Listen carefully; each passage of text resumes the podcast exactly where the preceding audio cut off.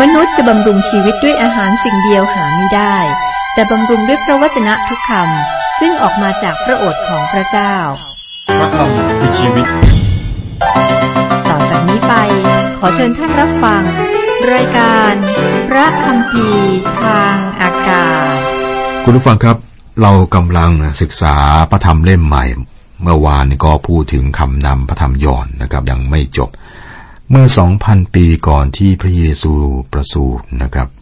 ดินแดนที่เรียกว่าตะวันออกเนี่ยก็มีการคาดหวังว่าจะมีผู้ปลดปล่อยในพระคัมภีร์เรียกว่าพระเมสสิยานะครับ ที่จะมาปราบอาธรรมเป็นกษัตริย์มามาบังเกิดนะเป็นมนุษย์แล้วก็เดินทางนะทางแถบตะวันออกนั้น ก็มีเรื่องนี้นะมีความเชื่อแล้วก็มีการคาดหมายกัน โดยนักปราชญ์เนี่ยเป็นผู้นำนะครับ ก็มีนักปราชญ์จากตะวันออกอความคิดความเชื่อเรื่องนี้นะครับ พูดถึงตะวันออกนะครับ ก็มาถึงคนอียิปต์คนบาบิโลน คนเปอร์เซีย แล้วก็อินเดียจีนนะครับ รวมถึงทิเบตและมองโกเลีย นี่คือดินแดนตะวันออก ในสายตาของตะวันตกคือกรีก มองว่าดินแดนเหล่านี้ที่เป็นตะวันออกนี้ลึกลับ ก็รู้ว่าแถบตะวันออกมีความมั่งคั่งและก็ความยากจนด้วย อย่างไรก็ตาม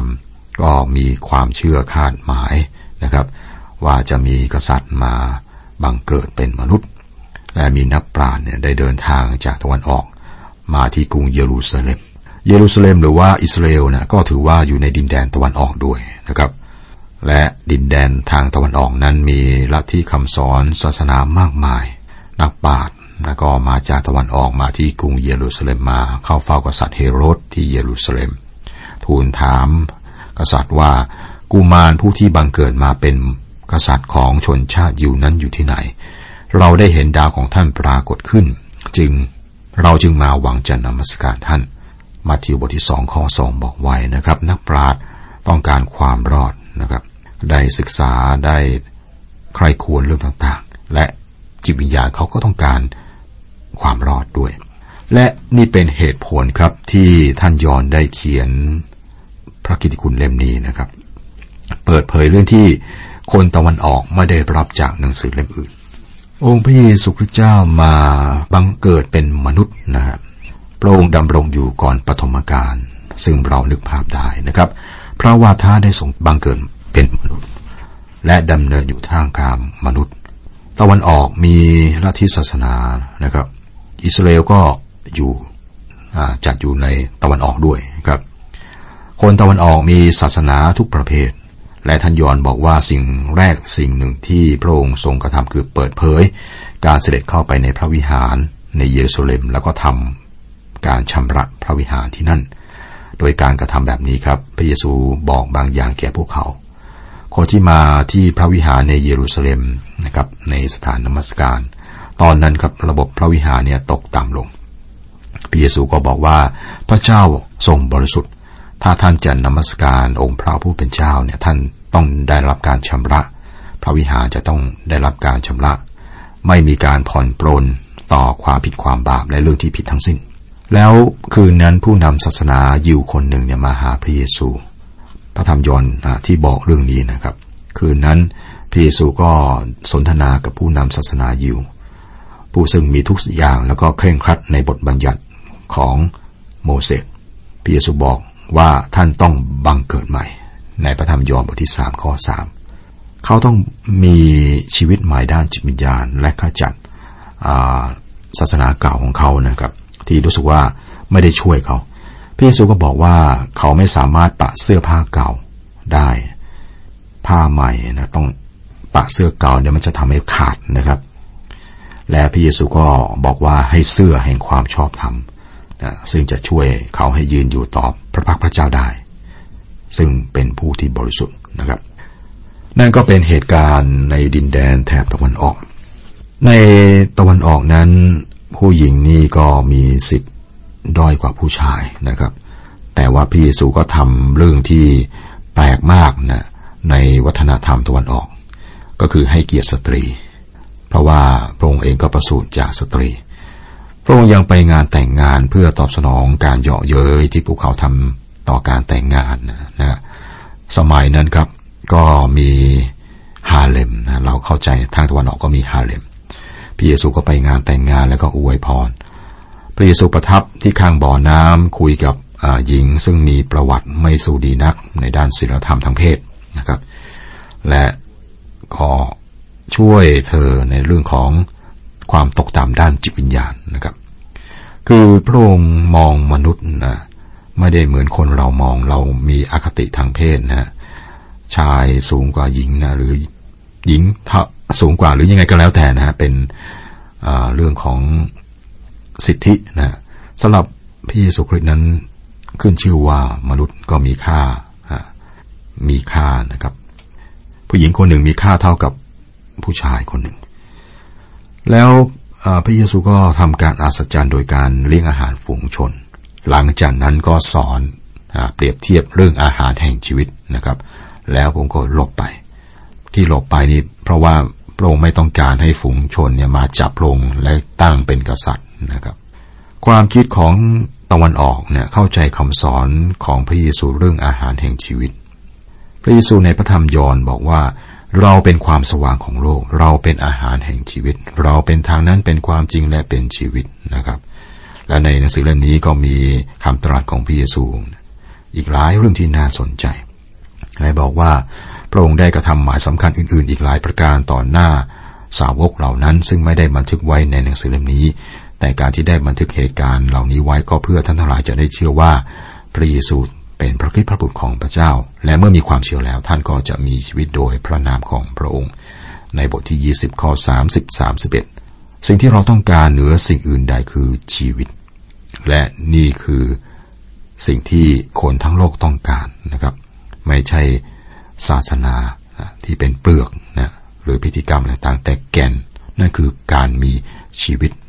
หรือเรื่องของจิตวิญญาณนั่นเองนะครับ ก่อนที่จะมาเริ่มต้นศึกษาความลึกล้ำนะยิ่งใหญ่ของพระธรรมยอนเล่มนี้นะครับ เรามาสนใจลักษณะสำคัญบางอย่างของพระกิติคุณนะครับ พระกิติคุณสามเล่มแรก สามเล่มแรกคือมัทธิว มาระโก ลูกา เรียกว่าพระกิติคุณพ้อง เพราะว่าเขียนจากมุมมองเดียวกันในรูปแบบที่คล้ายกันนะครับ แต่ว่าพระธรรมเล่มนี้คือพระธรรมยอนนั้นแตกต่างกัน ประการแรกครับ พระธรรมมัทธิวและมาระโกเน้นที่การอัศจรรย์ของพระเยซูคริสต์ พระธรรมลูกาสนใจอุปมา ส่วนพระธรรมยอนครับไม่เน้นทั้งสองอย่างเลย นี่คือความแตกต่างที่สำคัญนะฮะ ประการที่สองการกระทำอัศจรรย์ของพระคิดในพระธรรมยอนนะครับ เกิดขึ้นเพื่อเป็นหมายสำคัญ และได้มีการเลือกคัดเลือกมากเนี่ยเพื่อให้เข้าใจเพื่อให้เข้าใจความจริงที่สำคัญ ยกตัวอย่างนะครับคำสอนเรื่องอาหารแห่งชีวิตนะพี่สูสอนคำสอนนี้หลังจากทำการอัศจรรย์ เลี้ยงอาหารคนห้าพันคน แล้วก็มีหมายสำคัญเจาะจง สิบเอ็ดครั้งในหนังสือเล่มนี้นะครับ ประการที่สามในพระธรรมยอนกับไม่มีอุปมายอนได้ลำดับเหตุการณ์ตามเวลาครับ ถ้าอ่านติดตามมาตลอดจนจบเล่มเนี่ย เราจะเห็นเหตุการณ์ที่เกิดขึ้นระหว่างการดำเนินพันธกิจสามปีขององค์พระเยซูคริสต์เจ้า แล้วพระธรรมยอนนะครับ เน้นความเป็นพระเจ้าของพระคิดแต่ก็ไม่ลืมความเป็นมนุษย์ของพระองค์ด้วย เป็นทั้งพระเจ้าและเป็นทั้งมนุษย์ ไม่เน้นด้านใดเน้นหนึ่งนะครับ พระธรรมยอนนะบอกถึงการเดินทางของพระเยซูผ่านเมืองซามาเรีย อีกสามเล่มไม่ได้บอกนะครับ และบอกว่าพระเยซูประทับที่ข้างบ่อน้ำสนทนากับสตรีคนหนึ่ง แล้วก็ยังมีการบันทึกว่าพระเยซูเหน็ดเหนื่อยจากการเดินทาง พระองค์ร้องไห้ด้วยนะครับเราเห็นพระองค์คือพระคริสต์ในฐานะที่เป็นมนุษย์นะสามารถเหนื่อยได้ ทุกเสียใจร้องไห้ได้ แล้วก็มีการใช้พระนามเยซูเกือบทั้งหมดนะจนไม่ใช้พระนามพระคิดนะในเล่มนี้ นี่เป็นเรื่องที่แปลก เพราะว่าการเน้นอยู่ที่ความเป็นพระเจ้าของพระคิดและน่าจะใช้พระนามของพระคิดแล้วทำไมท่านยอนใช้ชื่อว่าเยซูนะ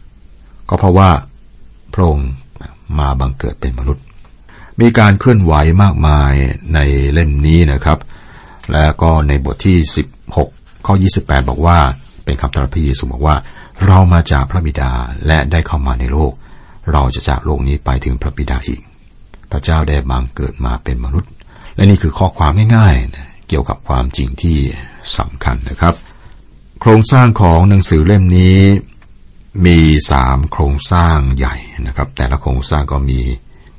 หัวข้อหรือว่ามีประเด็นย่อยออกไป ซึ่งผมจะ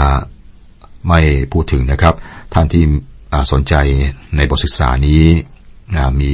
รายละเอียดเกี่ยวกับโครงสร้างนะครับ ก็เขียนจดหมายรับได้จะมีรายละเอียดนะครับ ผมจะข้ามไปครับ เราได้พูดถึงบริบทเกี่ยวกับพระธรรมยอนนะครับ สภาพบ้านเมืองตะวันออกสมัยนั้นว่าเป็นอย่างไร และจุดประสงค์ของการเขียนหนังสือเล่มนี้ของท่านยอนนะครับ ต่อไปก็จะมาดูบทที่หนึ่งนะครับ บทที่หนึ่งกิตคุณยอน หัวเรื่องหลัก อารัมพบท การเสด็จมาเป็นมนุษย์ พระวาทะทรงเป็นพระเจ้า พระวาทะทรงเป็นมนุษย์ พระวาทะเปิดเผยพระเจ้าคำพยานของยอนผู้ให้บัติศมาคำพยานของอันดรูคำพยานของเฟลิปคำพยานของ นาธาเอล ข้อหนึ่งครับ ในปฐมการพระวาทะดำรงอยู่ และพระวาทะทรงสถิตอยู่กับพระเจ้า และพระวาทะทรงเป็นพระเจ้า พระธรรมยอนแนะนำพระเยซูด้วยข้อความที่ยอดเยี่ยมสามข้อความ คือ ในปฐมการพระวาทะดำรงอยู่สองและพระวาทะทรงสถิตอยู่กับพระเจ้าสามและพระวาทะทรงเป็นพระเจ้า พระวาทะคือ พระนาที่สูงที่สุดและลึกซึ้งที่สุดของพระคิดการกำหนดความหมายที่เจาะจงนั้นไม่ง่ายครับ แน่นอนครับ องค์พระเยซูคริสต์ไม่ใช่ลาคอสนะของปรัชญากรีกนะซึ่งก็มีความหมายเกี่ยวกับเรื่องของคำนะอุวาทะเหมือนกัน แต่ไม่ใช่ แต่พระองค์เป็นเมมบรานของพระคัมภีร์ฮิบรู สังเกตคำว่าพระวาทะและพระวจนะสำคัญเพียงไรในพันธสัญญาเดิม ข้อสังเกตนะครับ มีความสำคัญมาก ยกตัวอย่างนะครับ ไม่เคยออกเสียงพระนามสำหรับพระเยโฮวาหรือหรือพระเจ้าสำหรับภาษาเฮบรูหรือคนยิวนะเขาจะไม่ออกเสียงพระนามเต็มนะครับ เพราะว่าคำนี้บริสุทธิ์มาก จนพวกยิวเนี่ยไม่ใช้เลยนะครับ ไม่สมควรจะพูดถึงคำเต็ม เพราะว่าคนเราไม่บริสุทธิ์ไม่สมบูรณ์นะพระเจ้าสมบูรณ์ แม้แต่ชื่อพระนามของพระองค์เนี่ยก็จะไม่ออกเสียงเต็มๆ ใช้คำย่อนะครับ ความหมายคืออย่างที่ผมได้เรียนให้ทราบ แต่ในกรณีนี้ครับ นี่เป็นพระองค์ผู้ทรงเป็นพระวาทะ คือพระคิดเป็นพระวาทะ รวมเอาทุกสิ่งที่บอกถึงพระองค์ไว้ในพันธสัญญาเดิม ตอนนี้พระองค์ถูกเสนอว่าเป็นพระองค์เป็นพระองค์ในปฐมกาลปฐมกาลนี้มาก่อนคำแรกที่สุดในพระคัมภีร์นะครับ ในปฐมกาลพระเจ้าทรงในมิตรสร้างฟ้าและแผ่นดิน ไม่มีใครสามารถบอกเวลาช่วงปฐมกาลได้อย่างถูกต้องนะครับ และก็เลวไหลครับ ที่ใครบอกว่าแม้ช่วงเวลาปฐมกาลคือก่อนคิตศักราช 4004 นะครับ ตามที่อุเชอร์ได้กำหนดเวลาไว้ อาจจะย้อนไปเป็นนับพันพันล้านปีก็ได้ เรากำลังบอกถึงนิรันดรของพระเจ้านะครับ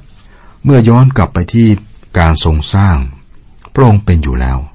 และนั่นคือเรื่องที่บอกไว้ในที่นี้นะครับ ในปฐมกาลพระวาทะดำรงอยู่ ไม่ใช่จุดเริ่มต้นของพระวาทะพระองค์ดำรงอยู่ต่อเนื่องก่อนหน้านั้นอีก หมายความว่าพระวาทะดำรงอยู่แล้วในปฐมกาลปฐมกาลของอะไรครับ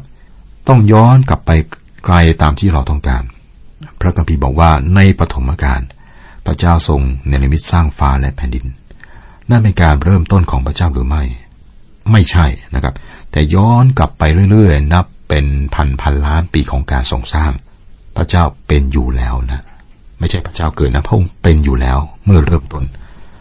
บางคนคิดว่าต้องมีการเริ่มต้นในเวลาหนึ่ง ไม่ว่าเป็นเวลาใด ก็แล้วแต่นะครับ ไม่ว่าเป็นเวลาใดก็แล้วแต่ พระองค์เป็นอยู่แล้ว ในปฐมกาลพระวาทะดำรงอยู่ เวลานั้นไม่มีมนุษย์บนโลกนะที่จะบันทึกเวลาหรือเข้าใจ หรือวัดได้ครับ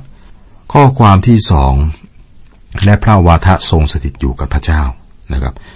ประโยคนี้บอกชัดเจนว่าพระองค์ทรงแยกและแตกต่างจากพระเจ้า พระเจ้าที่นี่ที่นี้คือพระเจ้าพระบิดานะครับ เราไม่สามารถบอกว่าพระองค์คือพระเจ้าพระบิดา เพราะว่าพระองค์ทรงสถิตอยู่กับพระเจ้า แต่บางคนจะบอกว่าถ้าพระองค์ทรงสถิตอยู่กับพระเจ้า ระองค์ก็ไม่ใช่พระเจ้า ประโยคที่สามที่ทำให้เราเข้าเราเข้าใจนะครับ และพระวาทะทรงเป็นพระเจ้า นี่เป็นการประกาศที่เน้นและชัดเจนว่าองค์พระคิดเป็นพระเจ้า ที่จริงนะครับ ภาษากรีกที่ใช้เขียนนะชัดเจนนะเพราะว่าในภาษากรีกเนี่ยคำสำคัญจะอยู่ตอนต้นของประโยค และประโยคก็เป็นอย่างนี้ครับ พระเจ้าทรงเป็นพระวาทะนั่นคือการเน้นที่เป็นการเน้นมากที่สุด สามประโยคแรกของบทที่หนึ่งข้อหนึ่งนี้นะครับ บอกชัดเจนถึงความเป็นพระเจ้าขององค์พระคิดในปฐมกาลพระวาทะดำรงอยู่ และพระวาทะทรงสถิตอยู่กับพระเจ้า และพระวาทะทรงเป็นพระเจ้า แล้วก็จะมีรายละเอียดนะข้อสองไปครับ